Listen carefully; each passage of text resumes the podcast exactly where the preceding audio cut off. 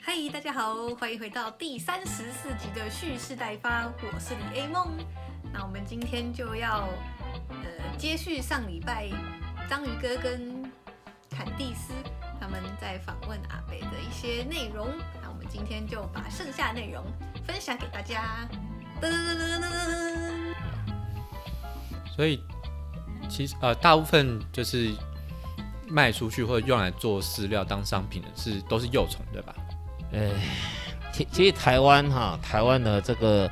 可用于动物水产的什么什么什么，有有有一个法啦，其实那个是行政命令啦，一百零四年立法的啊。那他在一百零八年的十二月的时候修法，哈，把把十几种昆虫当中黑水虻拉出来，啊，然后拉出来呢就。就限制说，这个黑水虻呢，它必须要做成虫干，好磨成粉才能作为饲料用，好。那呃，我们就曾经就这个问题哈，这个这个海洋大学一个陆教授啦，哈啊那个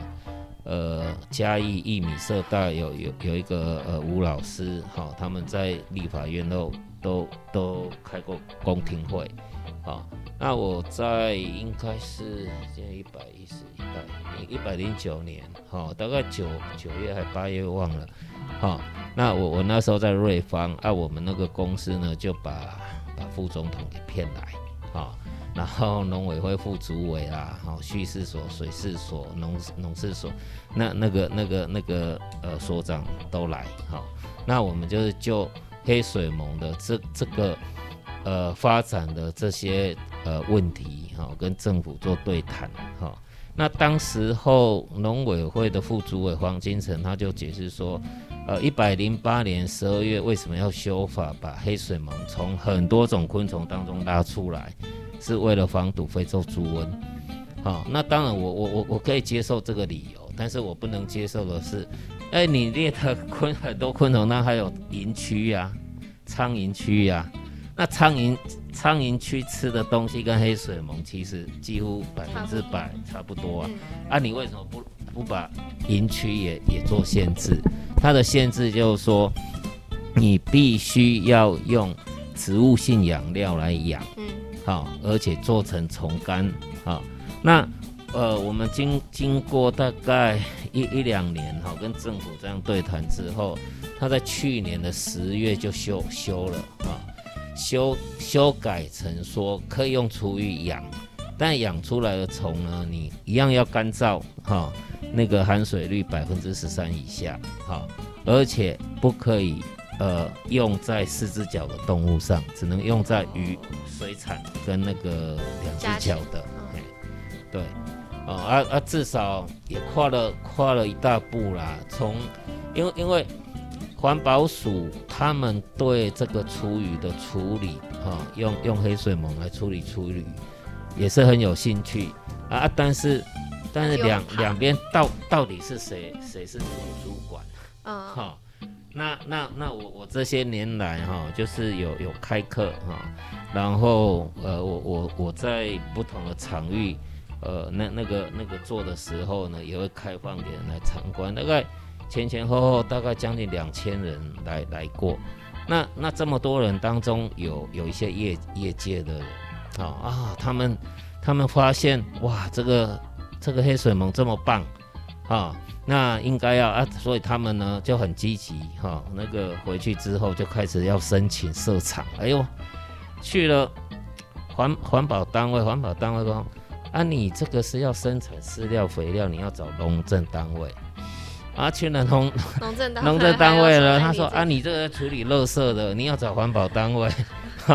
啊，踢来踢去嘛，哦，所以才有后后来我们跟政府那个对谈，哈，哦啊啊啊，这个其其实我我们做了很多努力了，哦，那因为其实以呃以以。跟跟中国来比的话，哈，我觉得黑水虻这这产业落后了中国至少十年以上，哈，他们他们我我觉得他们就是，啊，没有想那么多了，反反正先先做再说。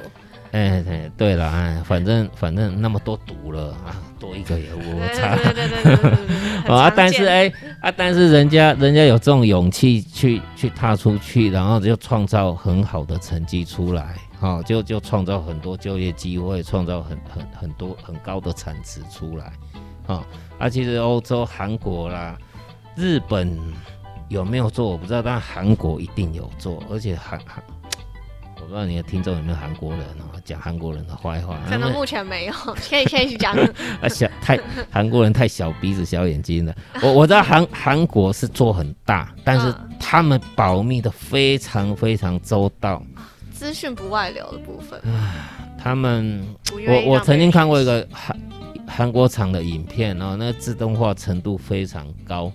但是我就是查不到哈、我我透过我我神学院那个韩国同学哈、然后请请他去打听，就就是就是查不到。那上个礼拜有一个嫁给韩国人的台湾女孩子在跟我联系，哈、她就说啊，如果疫情缓和，她想来台湾拜访我，哈、她跟她先生他们。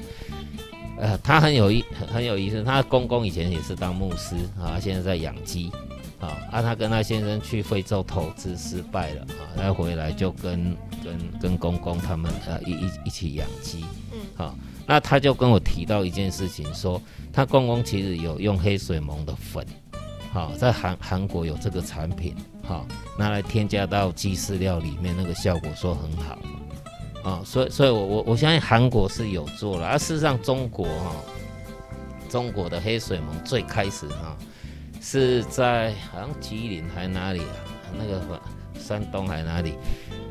跑到韩国去偷技术回来的。哦，难怪韩国炸鸡这么好吃。有有有有一个有有有一个那个老老教授哈、就去技术偷偷回来啊，然后，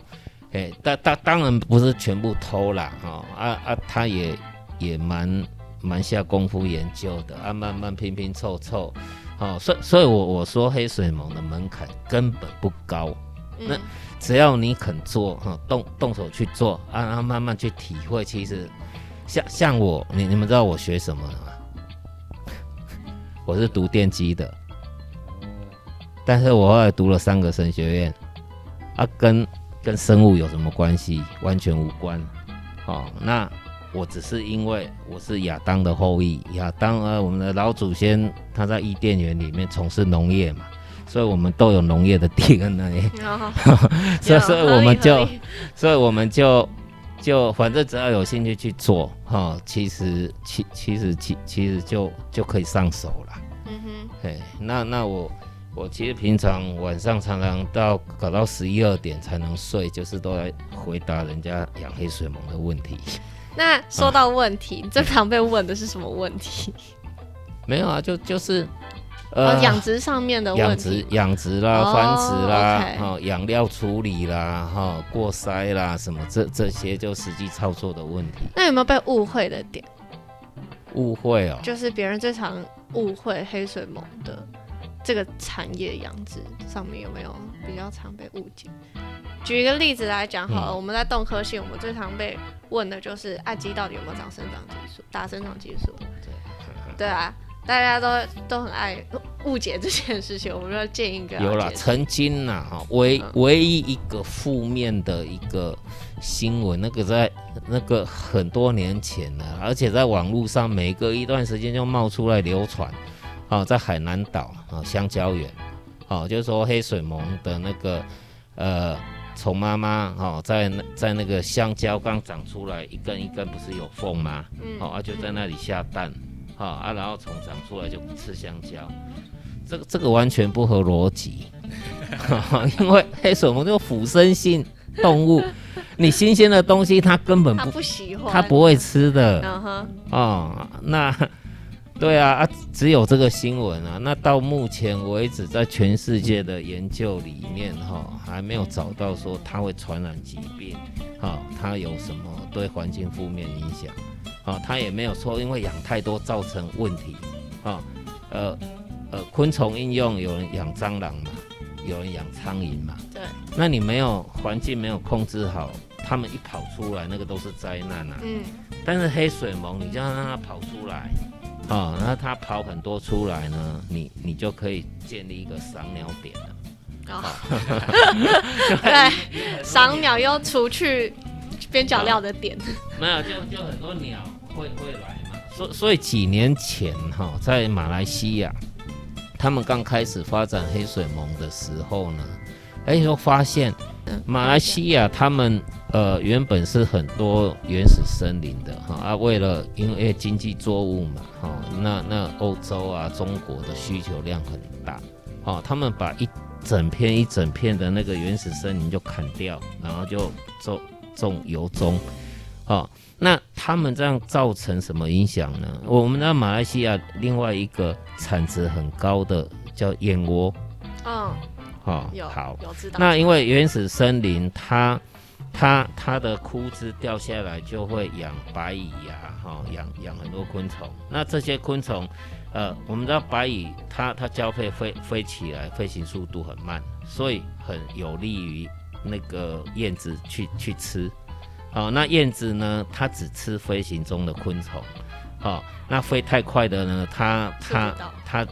也不会吃不到啦。其实燕子很厉害，但是就吃的相对会少嘛。哦，那后来有人就发现，哎呦，那个黑黑水虻的成虫飞飞行很慢，哈、那很适合拿来作为生产燕窝引燕来用，哦，那那哎，前几天我才问，在在马来西亚一一个一一个台湾人哈、他在那里养，他有十二个工人养黑水虻，哈、那我就问他啊，最近那个马来西亚利用黑水虻来呃生产燕窝的状况怎样？他说，哎、比较退了，哦，哈、嗯因为一开始啊、那那那个时候是应该是吉隆坡有一个罗先生，那华人哈、他他在推的哈、那这个人也很有意思，希望这个他听不到。应该我们知名度应该没有到那里，他他他呢，呃，就是在搞项目哈，啊找人投资啊，讲难听点就是吸金呐、嗯啊，哼。啊那大家发现哎黑水虻哈，他就试试看，啊，结果他就发现哎呦，这个黑水虻可以帮助马来西亚因为生产油棕啊造成那个呃燕窝生产量下降的一个解方，好、一一一一个解救的方法。好、那有有不少不少呃燕农哈、他们就是用黑水虻啊，然后呃，真的是有有让那个产量恢复回来。好、那我不知道为什么比较呃那个我那个朋友他他说比较少，可能是因为其实这这个养黑水虻的门槛真的不高。好、只要用点心，任何人都能够养得很好。好、可能很多燕农就干脆在他燕屋附近养，好、那直接引燕，他不需要再去跟别人买，好、而且马来西亚的那个呃物流不像台湾这么方便，嗯，哦，他们 说要买虫卵呢，寄寄呃下单，然后要收到虫卵，可能至少五天以上。啊，马来西亚那么热的地地方，大概两天，那个那个卵哈、那个幼虫就孵化出来了。啊，等到它收到的时候，大概那个那个幼虫也也差不多饿死了。哈 啊啊，所以所以台湾相对来讲，台湾是方便，嘿对很很很很多方便的。嗯那我再问最后一个问题，这个跟产业比较没有关系。嗯 对，就是我蛮好奇阿贝，你就是平常的生活，就工作的内容是什么？呃，基本上像好、以今天今天来讲，好、今天我就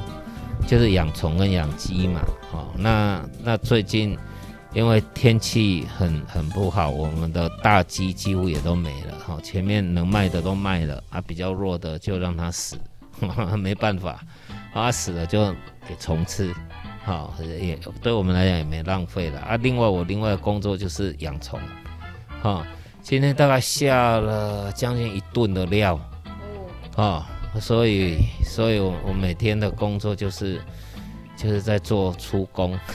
帮忙混料弄，弄很重，弄饭给他们吃，弄很重的东西哦。那今天有地瓜泥哦，有有那个呃 NG 品，好、就是那个地瓜有被被让呃用台语讲臭香气的哈、就是就是那个里面都开始腐腐烂的那那种地瓜，哈、他他们打下来，那我就用粉碎机把它粉碎了以后，然后，哎，那也也也也有拌拌成鸡饲料啦，哦，其实我我那边现在鸡吃的东西呢，其实呃跟呃就是关庙面，哈、好，啊啊，关关庙面的边角料啊，我们粉碎了，然后制造关庙面的淀粉，好，那个淀粉就是米米的粉，好，那那这些东西，然后那个地瓜粉碎了，哦，然后我有加那个那个那个细藻土，啊、然后有加那个坏蛋发酵的坏蛋，哈、就是人家孵蛋厂。好、那那那个孵蛋的过程有中子蛋嘛，哈、啊有有一些无受精蛋，好、啊我我有我有跟嘉义义族那边有有一个业者哈、我就义务帮他收这些，然后我拿来加 EM 菌进去发酵一段时间粉碎了，哦，就就加到这个鸡饲料里面，啊、那如果给虫吃的话呢，就这这个发发酵过的这个蛋跟地瓜拌一拌给虫吃，好、那虫出来再给鸡吃。啊，所以这这些所有的东西基本上也也也不会浪费了，啊死死鸡死鸡也是给虫吃啊，嗯啊虫长大了再给鸡吃啊，哦，那谁吃谁就看谁谁还谁还活着，还活着就是谁吃谁的。对，对好，那、呃我们今天的访谈大概会到这里到一个段落。那不晓得阿贝还有没有想要补充，然后是让观众更进一步了解这个产业的部分呢？因为很开心，今天我们重新应该说第一次很认真的讨论循环经济。我们之前大概有讲过，对，但是循环经济其实是政府这几年来非常致力想要去推行的一个部分。然后我相信应该在应该也是有提供一些补助，在呃让业者可以去去玩玩看嘛，有有这回事吗？补助，补助有环保署的，有农委会的，有科专哈科科专计划。那我我不知道有没有人有有申请下来过啦。哦、哎啊，我我我们曾经是我我我跟其他一些人的哈组组组织的团队是有申请，但是也也没过啦。嗯哼，哦，那但是有很多竞赛哈、很多很多比赛，就是就是就是就是学校的那种比比赛。其其实我我是从小学呃从幼稚园的孩子一直到那个博士班，我都有都有 接触，都有指导过这么厉。害，哦啊啊，从小学的小学的科展呐、国中的科展呐、哦，然后高高中的哦，然后然后大学的，嘿嘿，好像都有呢。那他们的比赛是在比什么？有有有的像呃呃，像去年有台哥大呃一个设计系的两个学生啊、那他们就设计一个教学用的一一个一个养黑水虻，好、那那那让让人家可以一目了然知道说哦，原来它是怎么怎么交配，怎么生产，怎么怎么长大，嗯哼，好、然后化蛹羽化这这这样的一个装置。嗯，哦，那他们还还还得奖，哦哎啊，然后在台南有一个学校，听听说那个蛮蛮烂的学校啦，啊，但是呃，他他两两个学生就来来来来找我说养黑水嘛，然后我就给他们一点指导哈，他当当然他们有他们的老师指导了，啊，然后他不懂的就问我哈，啊，后来他们好像因为参加这种这种呃科展的竞赛得得到全国前三名，啊，然后然后就保送到平科大去了，哦，OK，对。呀，